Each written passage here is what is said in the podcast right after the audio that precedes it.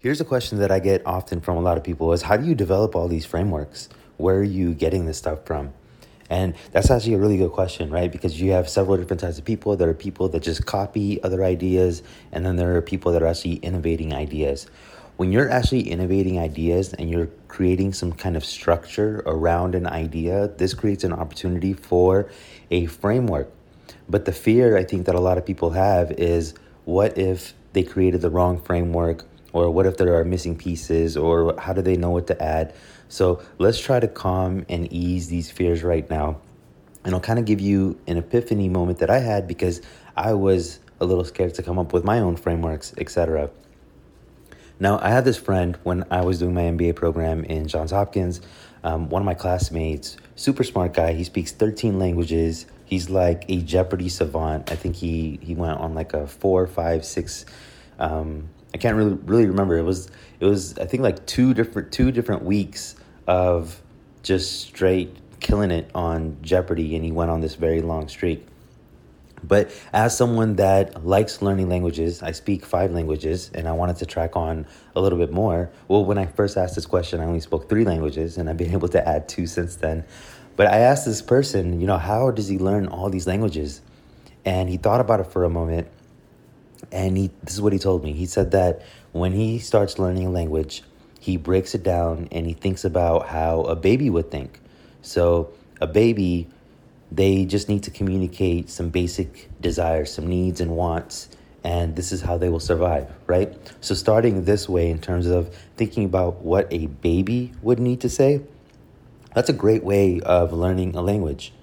And I started implementing this method that he taught me and a couple weeks later, and I, you know, I went up to my friend. His name is Sam Hopkins, and I was like, "Sam, that was brilliant, man. I've been using your system to learn other languages, and like, I already find myself having some kind of communicative fluency when I'm talking to people because I'm able to express these basic needs and wants." And he was, and he was actually surprised. He was like, "What? That actually worked?" And I was like, "Yeah. Why wouldn't it work?"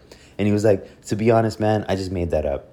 and and that's what he told me. He said he actually made it up but even though he made it up, it gave me a little bit of direction for me to go take the next step in order for me to achieve my dreams.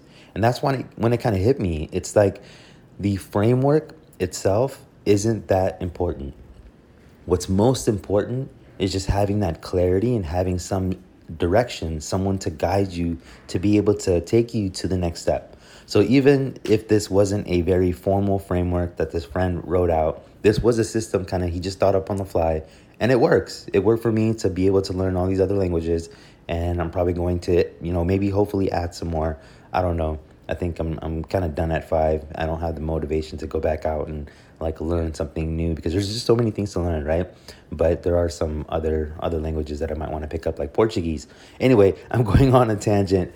The whole point is you don't have to be perfect when you're coming up with these frameworks. All you have to do is just create one. It'll give the other person some direction to be able to move forward. And that direction itself is going to be so much tremendous value that you will be doing this person a disservice if you don't create this framework. So forget about trying to be perfect. Just break it down. Think about what someone might need to to think about or do whenever they're trying to reach this goal that they have. And if you've done it before just create a very simple framework and just go from there you know? Maybe this person might come back and might report to you and say hey i tried your framework but here's why it didn't work. And then you'll think about it and be like oh it didn't work because you forgot this. And then you just add that to your framework. But that's a good way to start.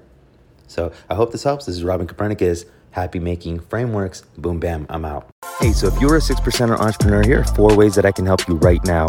One, hit that subscribe button and the bell so you can always stay up to date on the latest marketing strategies and tactics from this podcast.